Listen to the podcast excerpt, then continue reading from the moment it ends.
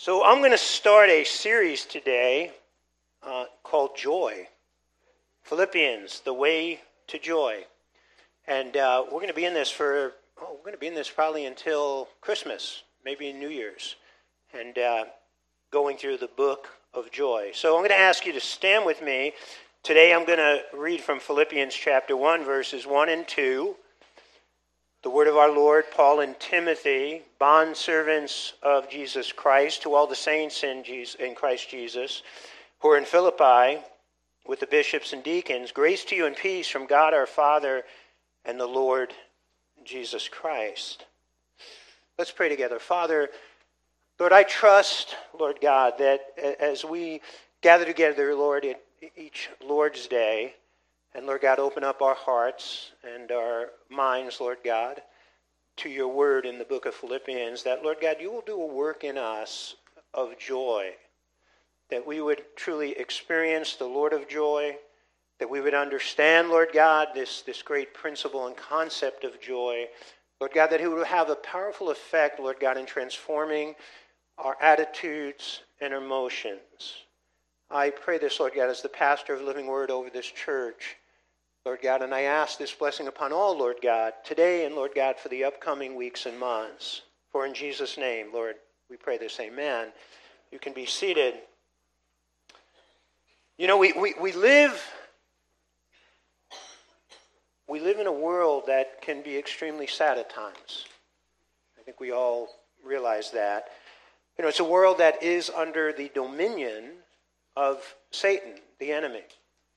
And uh, there's a lot of despair, there's a lot of depression, unfulfillment, uh, discouragement, sadness that comes from desires that never come to pass. And some people live with that sadness and that despair with no hope that it will ever change. We see um, suicide right now just on the rise. And even amongst uh, young children, we hear stories of 11 year olds 12 years old, 12 year olds, 13 year olds taking their life. And um, the, the age where the most suicides are occurring are the age of 35 to 44, which, as I look out, is probably the majority of people here in this church. Uh, seniors, 65 and over, taking their lives, teenagers taking their lives. People, you know, in this, again, sadness and despair, you know, turning to drugs and alcohol um, to medicate their pain.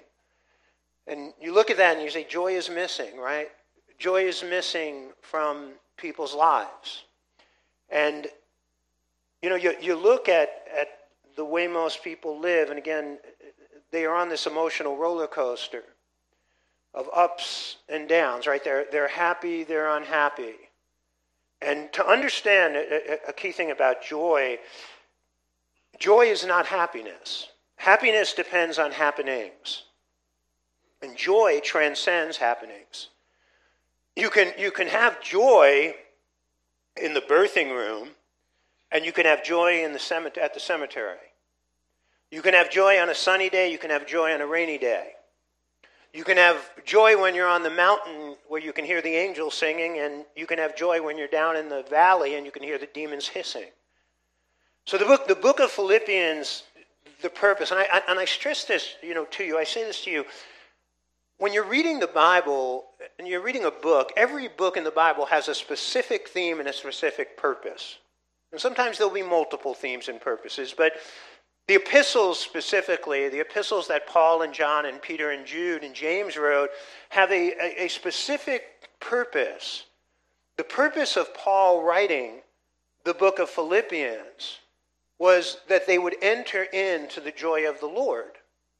And he gives them, he gives us the key or the keys to joy. The word joy is used 16 times. The word rejoice is used four times. That's in four chapters, that's in 104 verses. Joy is the theme. Now, the man who wrote okay, Philippians is, is Paul, right? Formerly Saul of Tarsus, the Apostle Paul. He writes these inspiring words. Where was he when he wrote?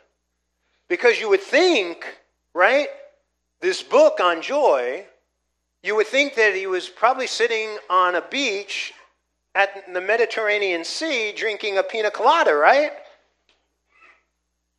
Or maybe you think that when Paul wrote this book on joy, it was Christmas morning, because everyone's happy on Christmas morning. Or maybe he won the lottery. Or he's at the Super Bowl, or I'm not a big professional sports fan anymore, or the NCAA national championship game on Monday night. Where was he when he wrote the book? he was in prison. He was imprisoned in Rome, and he had a Roman soldier who was with him 24 7. I mean, that is the last place that I would think that a person would write a book about joy while they're in prison. So, what he does in the book of Philippians, he really shows us the catalyst, okay, the cause of joy.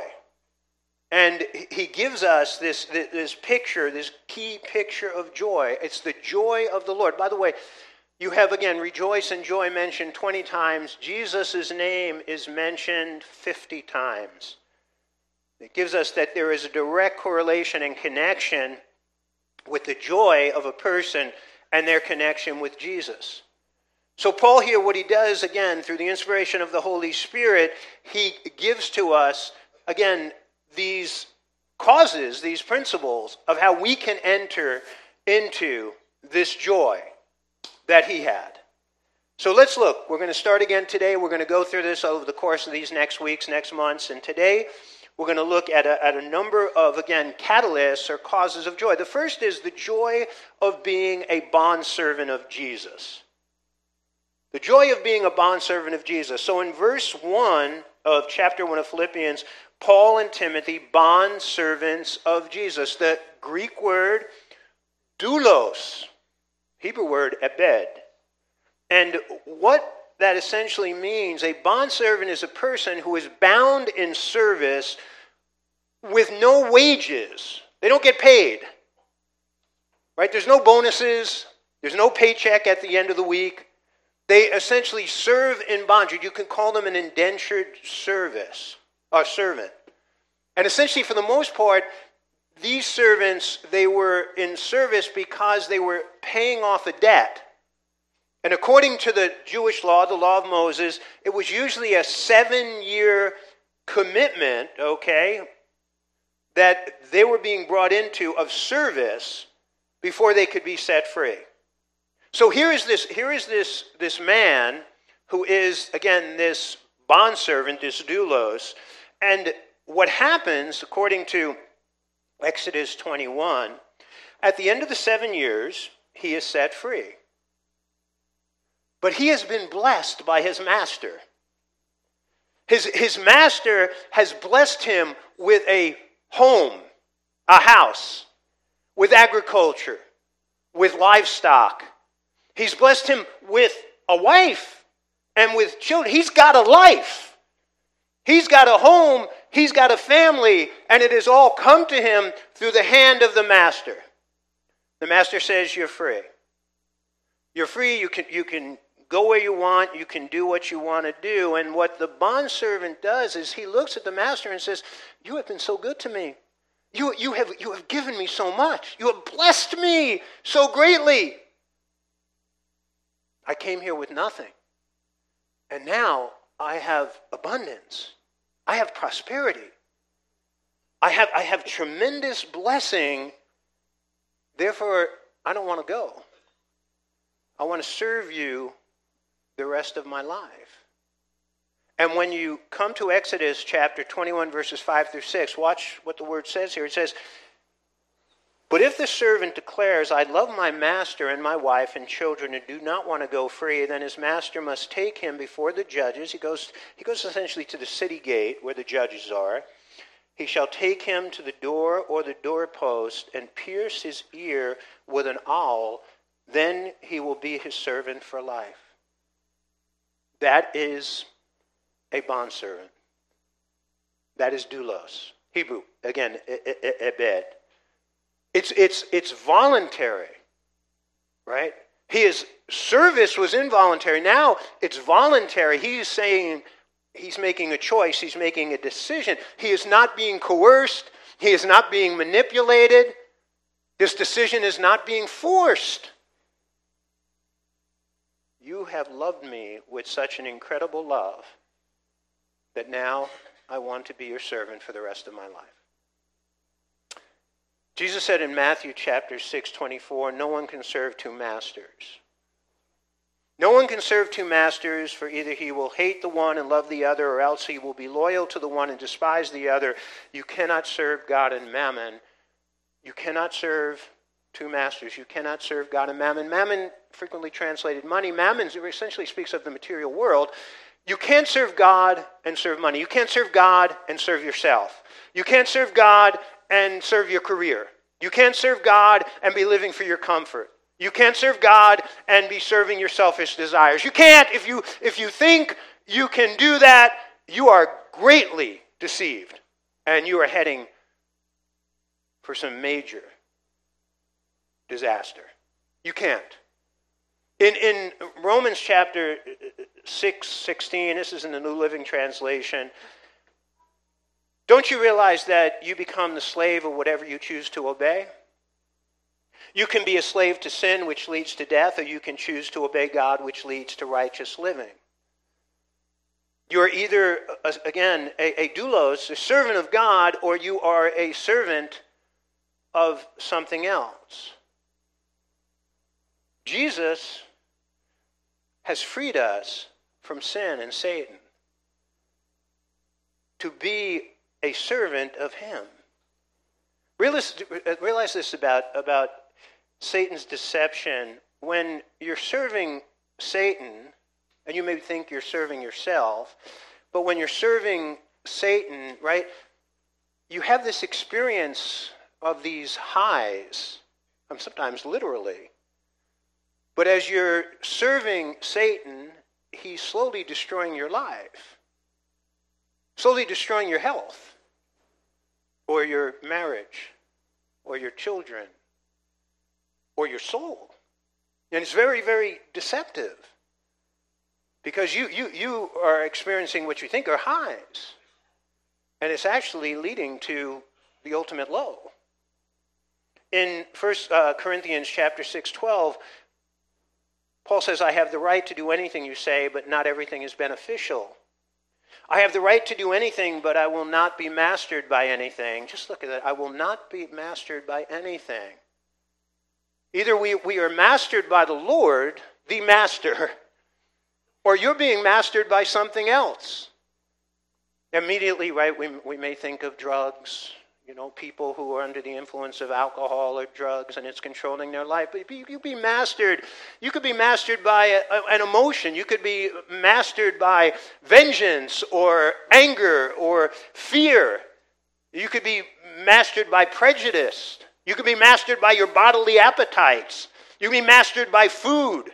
You can be mastered by entertainment, mastered by comfort. America is a, is a country obsessed with comfort obsessed with it. Paul says, I will not be mastered by anything except Jesus. You know, I said, I said this to you last week. We should live to an audience of one. In other words, our, our goal should be to please God.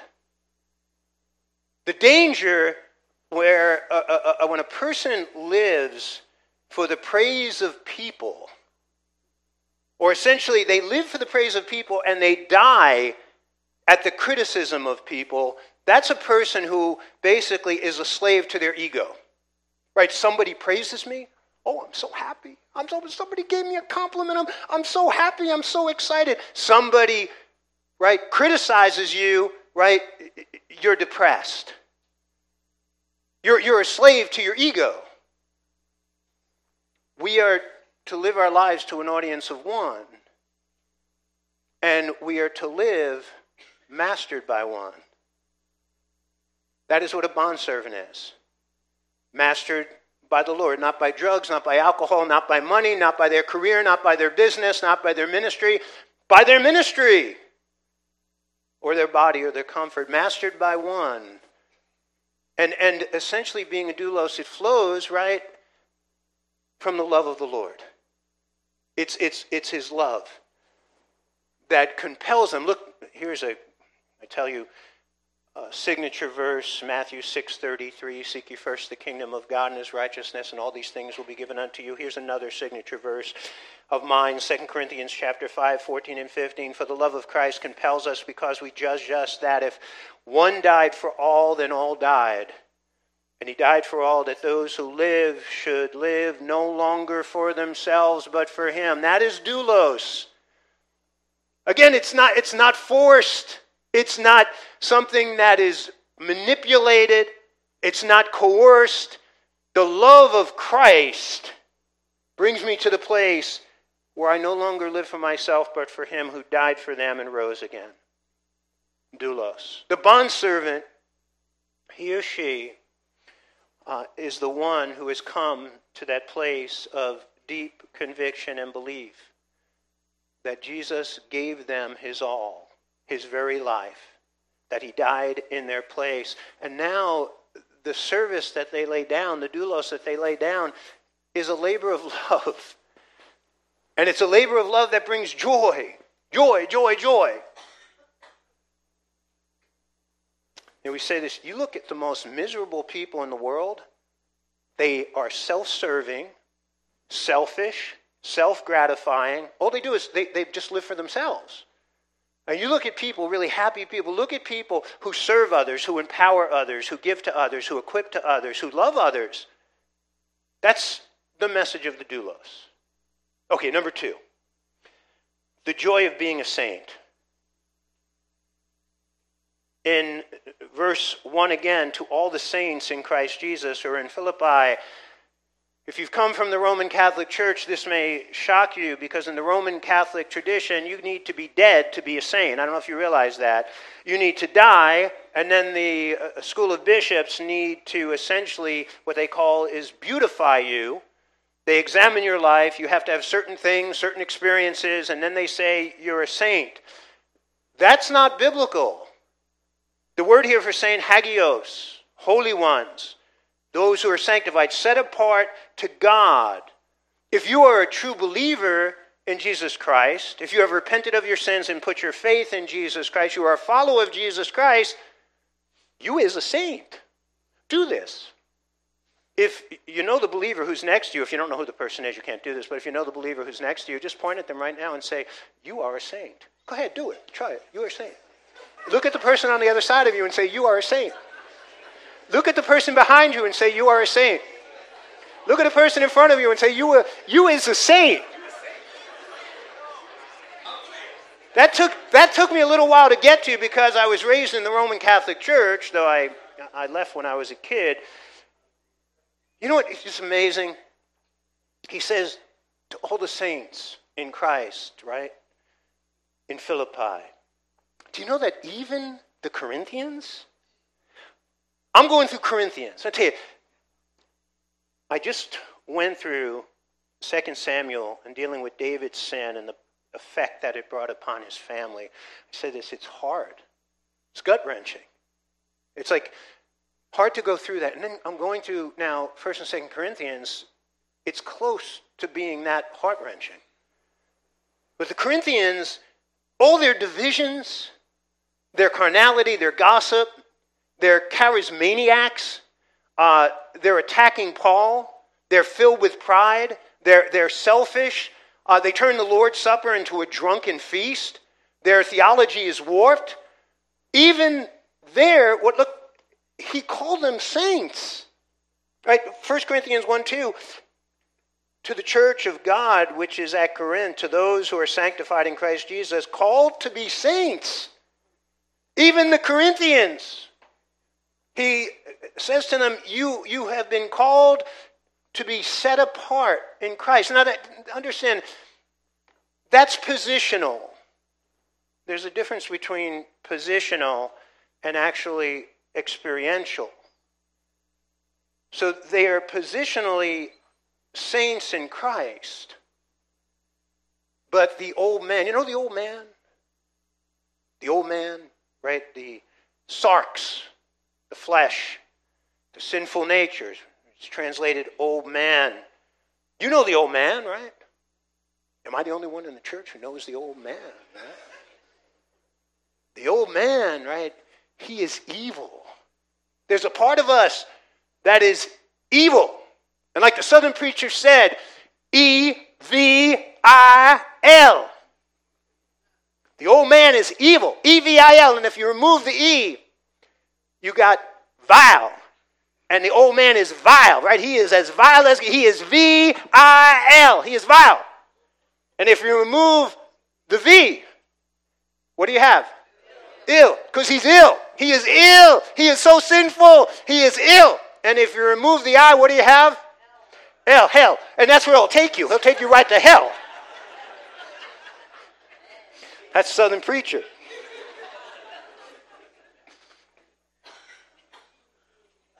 Sometimes, as saints, we might not be so saintly, right? Honey, ever notice that? And Pastor Frank? Never. So my wife went.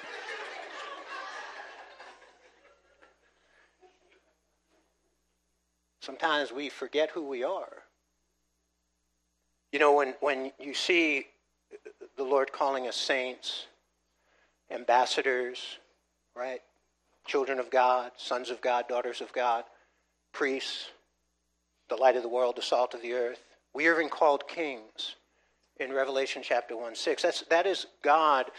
When you're, when you're reading the word and you see that, God is trying to impress upon you your new identity in Christ. He's trying, he's trying to, to, to get you to realize who you are, right? Our, our identity in Christ. You know, know, believe, reckon, accept that you are saints who have been set apart. I think a lot of times people in the church, again, they forget who they are. They have really kind of lost them. You know, we, we I'll be a little tough here. We call them mug butts. They got their mug in the church and their butt in the world. And again, they're, they're really not coming to a place of grasping onto that identity in Christ. You will always act, behave, think, even feel in accordance with your identity, with your self concept. Okay, that's modern day psychology catching up to what was written thousands of years ago. For the most part, we always act and behave, talk, and think in accordance with that identity. The more you become identified as being a saint, the more of a holy life you will live. The less identification, the less. It's a great story. Alexander the Great, the, the great uh, Greek military leader, amazing, amazing general. And um, what he would do is, when his men were camped, he would go on the outskirts of the camp and he would look to see if all of his soldiers that were guarding the camp while the other soldiers were sleeping, he would look to see if they were awake and they were on guard duty. And one day he comes upon this young man, and the man is sleeping. Uh, young boy, you know, teenage teenage warrior. He goes up to him and he attacks him. And he begins, he begins to punch him and smack him and shake him. And uh, the boy is just totally, you know, caught off guard. He's asleep and he's shaking him. And he says to him, What's your name, boy? And uh, the boy says, My name is Alexander. And Alexander the Great said to him, You either need to change your name or change your behavior. Take that one to, to heart. We need to be working. He, he, he needs to grasp on to his identity. So, again, when he calls us saints, right, he is saying to us, identify with that. You know, integrate that into your self concept, into your self image, into your self esteem. That we, we need not to only be saints positionally, but in practice. None, none of us will ever practice that perfectly till we go to be with Him. But we need to be practicing it. All right, number three the joy of God's grace. So in uh, Philippians chapter 1, you look down at verse 2, he says, Grace to you. Grace to you. What a great way to greet somebody. He's greeting them. He's saying, Grace to you. Grace to you, and to you, and to you, and to you, and to you. Grace to you and peace from God our Father and the Lord Jesus Christ. Grace. You know, grace, to understand it, it is, it is a part of the essential nature of God. Grace is an, is an outflow of the love of God. To understand, grace is everything that God has given us that we have not deserved. And mercy is everything God has not given us that we did deserve. Understand the difference between grace and mercy? Sometimes we confuse the two. But grace is an essential part of the very nature of God. In John chapter 1 verse 14, and the word became flesh, Jesus incarnate became flesh and dwelt amongst us, and we beheld his glory, the glory of the only begotten of the Father, full of grace and truth. It, it, it is, again, of, of the specific essence and nature of God. Everything, by the way, everything that really flows from God flows from his love. I heard somebody say, God let me down. I've had that said to me many times, but God, God has let me down. I didn't get the promotion. You know, God let me down. I, I, I, you know, haven't been able to find that, that, that boyfriend or, or, or girlfriend. Uh, God, God has let me down. I lost my job. I just want to, I want to say this to you. If God let you down, if God let me down, you know where we would be? We would be in hellfire. It is, it is only by the grace of God, let me say this, that the human race is here. And that, and that we, are, we, we are all here. So, God doesn't let us down. God pours out his grace upon us. I'm going to give you a, I'll give you a picture. I'm going to give you a couple pictures here of grace. Ephesians chapter 2, verses 1 through 3. It says, And you he made alive who were dead in trespasses and sins. That's me. I was dead in trespasses and sin, in which you once walked according to the course of the world. That's me. I don't know, is that you? Is anybody else in here? Is that of your experience? According to the, the prince and power of the air, that, that's me. He had control of my life. The Spirit who now works in the sons of disobedience, I was a son of disobedience, among whom also we all conducted ourselves in the lust of the flesh. That's me. Fulfilling the desires of the flesh and of the mind, and one by nature, children of wrath, just as the others. That's where I was. That's me before. Now, watch in Ephesians chapter 2. I'm going to go start with verse 4 here. But, say that with me, but. Thank God for buts. Really, thank God for buts. Because that's a butt of grace. But, but God, who is rich in mercy, because of his great love, with which he loved us, even when we were dead in trespasses, made us alive together with Christ. By grace you have been saved. The unmerited favor of God. That's the theological term that you'll get from theologians. Essentially, it is God's free gift. You can't buy it, you can't earn it, you can't work for it, you can't do religious gymnastics to get it. We are unworthy, we are undeserving, and God has given us his gift of grace. And that is why it is called amazing grace. And raised us up together and made us sit together in the heavenly places in Christ Jesus, that in the ages to come we might show the exceeding riches of his grace, his kindness towards us in Christ Jesus. For by grace you have been saved through faith, and not of yourselves. It is the gift of God, not of works, lest anyone should boast. For we are his workmanship, created in Christ Jesus for good works, which God prepared beforehand that we should walk in them. That is grace. Jesus tells us the story of the prodigal son. Incredible, right story. That most of us, that story has been literally hammered into our brains. How God, right? He is a typology of the Father. The Son is a typology of us. The Son takes the father's inheritance, squanders it on wild living. The kid is broke. The kid is unworthy. The kid is sinful. But the kid says, I'm going to come back and ask dad for his forgiveness. I'll become his slave. And when he comes back, the father runs to him, takes him in his arms, kisses him on the neck. What does he do? He, son begins to go through the confession. The son, father, don't even let him finish it. Don't even let him get halfway through it. And, and he says, he says, no more, don't worry, you're forgiven. Here, put a new robe on his back, put the, the ring of peace on his finger, put shoes on his feet, and go kill the big, fattest calf we have. We're going to have a party. For my son was dead and is alive. He was lost and is found. I want to show you. Philip Yancey. He wrote a great book called What's So Amazing About Grace. I encourage you all to read it. And he wrote a beautiful story in there about a young girl, the prodigal daughter story. I'm going to show you this for the next five minutes. And uh, could we get the volume up, Justin? This is the prodigal daughter. It'll touch your heart.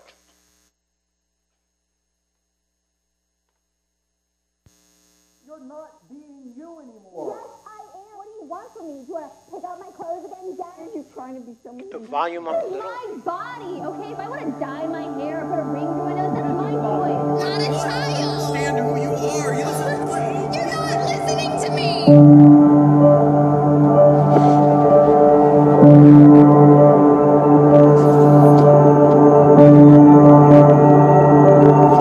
My child, I love you. Let's start with that. We haven't spoken in so long. I miss you. I know you felt you had to make your own life, to do things your own way. I'm sure at times you loved it. Felt certain you'd made the right choice. Other times, the darkness crept in.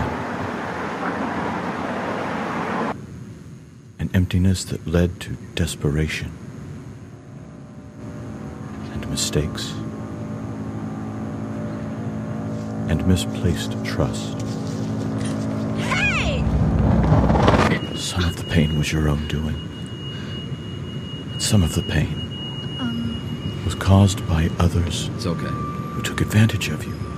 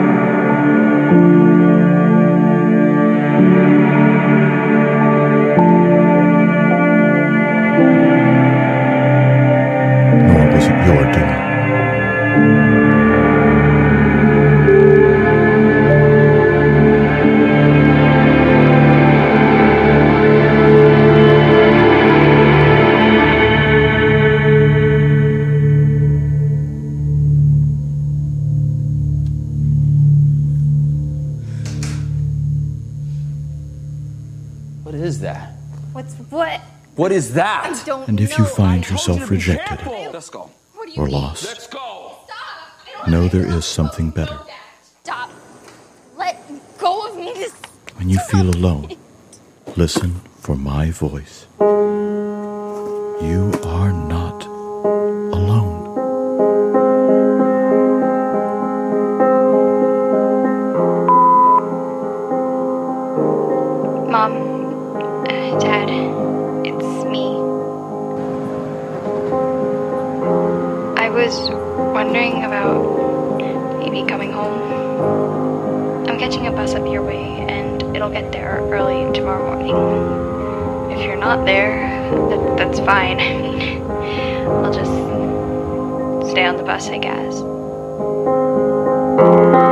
Come by fire,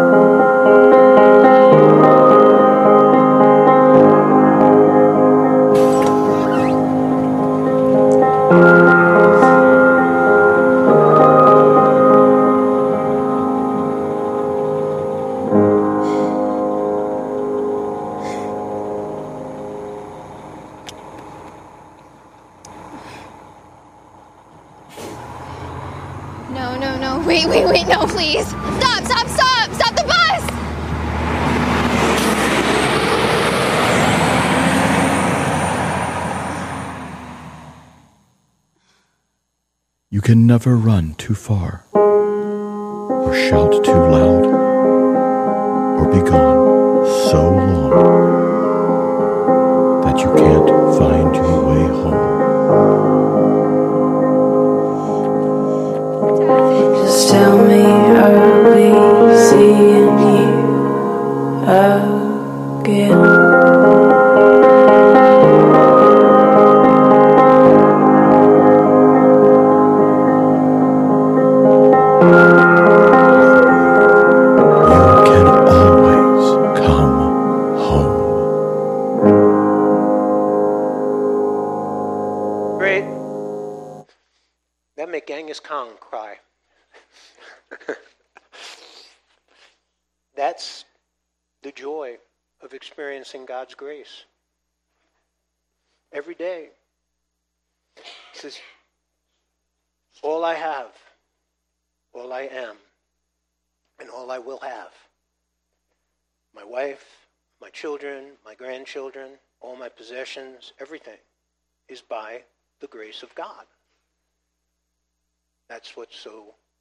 Amazing about it. All right, last point today the joy of God's peace.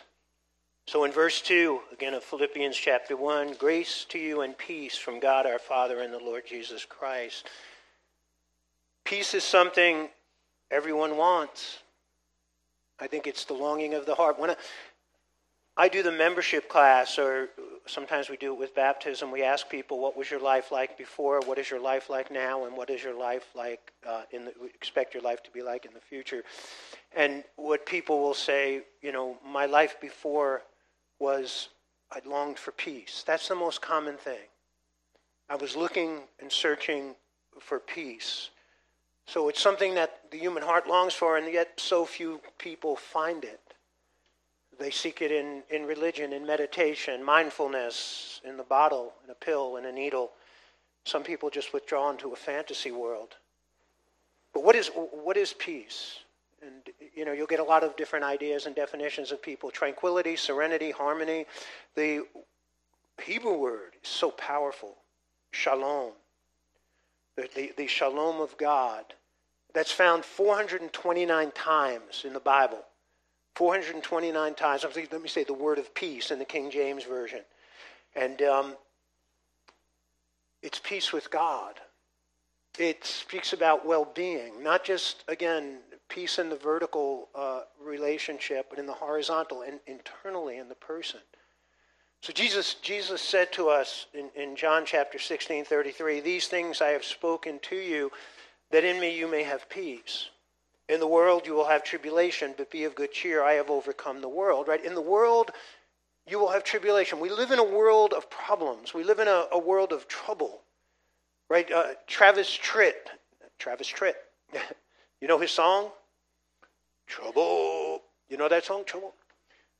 Trouble, trouble, trouble, trouble, trouble. That's all I ever knew. You know that song? Trouble?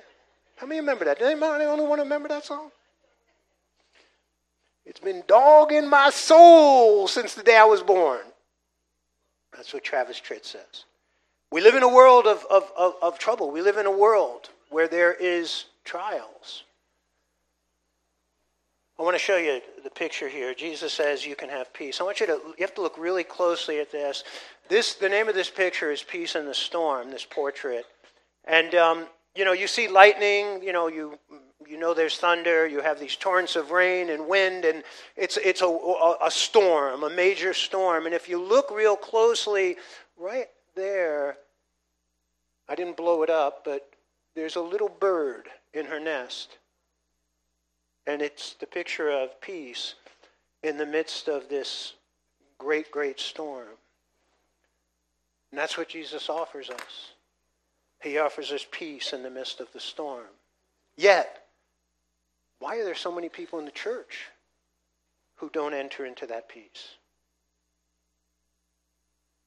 He gives us and he lays out that there are some key principles One, one is Isaiah chapter 9, verse 6. Again, he is the Prince of Peace. Right? For unto us a child is born, unto us a son is given, and the government will be upon his shoulder, and his name will be called Wonderful Counselor, Mighty God, Everlasting Father, Prince of Peace. He is our shalom. He is the source of our shalom. Get disconnected from him, and suddenly you no longer have shalom in your life. As you are connected with him, and how do we stay connected with him? Here's Isaiah 26, 3 and 4. You will keep him in perfect peace let me just show you, I want to show you some perfect peace. By the way, the word perfect doesn't appear in the Hebrew. But what you have is it's, you will keep him in shalom, shalom. That is, that is how the Hebrew reads. When you have two words put by each side, it speaks about, a, it, it raises its level of completeness or of perfection. So he is saying you will Keep him in perfect peace and shalom, shalom. Now, watch, whose mind is stayed on you because he trusts in you. Trust in the Lord forever. For Yah, for in Yah, Yahweh the Lord, is everlasting strength. When you focus on Jesus, fix your eyes on Jesus, the author and finisher of your faith. Now, now that is an incredible challenge. We live in a world of you know, immense distractions. Psychologists tell us 85% of the average person's thinking is aimless or negative. I know when I say that, I hear people go, "How could that?" Just stop and and hey, for the next for the next week, look at your thoughts. I even sometimes have people; they'll keep a little thought log, and hour by hour, they'll just kind of log in where their thoughts are. And how many of them will come back and say, how much, uh, you know, anxiety, anxious thoughts, fearful thoughts, right? Negative thoughts, just us aimless thoughts. And again, the result of that is going to be you're going to be experiencing internal chaos. By the way, the problem with that too is what's going on on the inside usually flows to the outside. So it's, it's the one whose mind is stayed on Jesus, that is the person who really enters into the joy of shalom. And again, as we, we go through, and we'll go through this in upcoming weeks, there is a direct connection there with, with peace and joy. There's the word peace is used many times in here too. So I just want to, I'll wrap it up, right? The joy, again, of being a bondservant of Jesus, being mastered by Jesus, and nothing else. The joy of being set apart as a saint, having and really grasping onto your identity and knowing your identity in Jesus Christ. The joy of experiencing Jesus' amazing grace. Again, all we are, all we have. And then the joy of living in Jesus' peace in the midst of the storms and of this chaotic world. One verse in closing Psalm 43 3. There I will go to the altar of God, to God, the source of all my joy. There it is right there. I will praise you with my harp, O God, my God. Right? 16 times the word joy used in Philippians, four times the word rejoice used in Philippians, 50 times the name Jesus used in Philippians this joy that transcends all understanding, this joy that transcends happiness, it doesn't depend on happenings. It depends on your relationship with Jesus Christ, your experience of Jesus Christ, because He is the source. The closer you get to Him, the more of His joy you'll experience in your life. Receive Him, accept Him, believe in Him, that He died for you, Turn from your sins and commit your life to Him. Walk with Him. Follow Him. And that joy will manifest more and more. Let's pray together. Father, in Jesus' name, Lord God, I just thank you, Lord God, for this book. It has been so, Lord God, meaningful to me. And just as I read through your scriptures, Lord God, each day, how many times I have turned to it, Lord God, to find comfort, to find joy, Lord God, in the midst of the earth's trials, Lord God, and the problems, Lord God, that have just been blown into my life. I'm thankful, Lord God, for the faithfulness of Paul in writing this book under the inspiration of the Spirit while in prison. And Lord God, I pray as we again continue, Lord God, to go through this book, that you would enlarge our joy in Jesus Christ our Lord. And we pray this in his glorious name. Amen. If you would like to come to the altar, you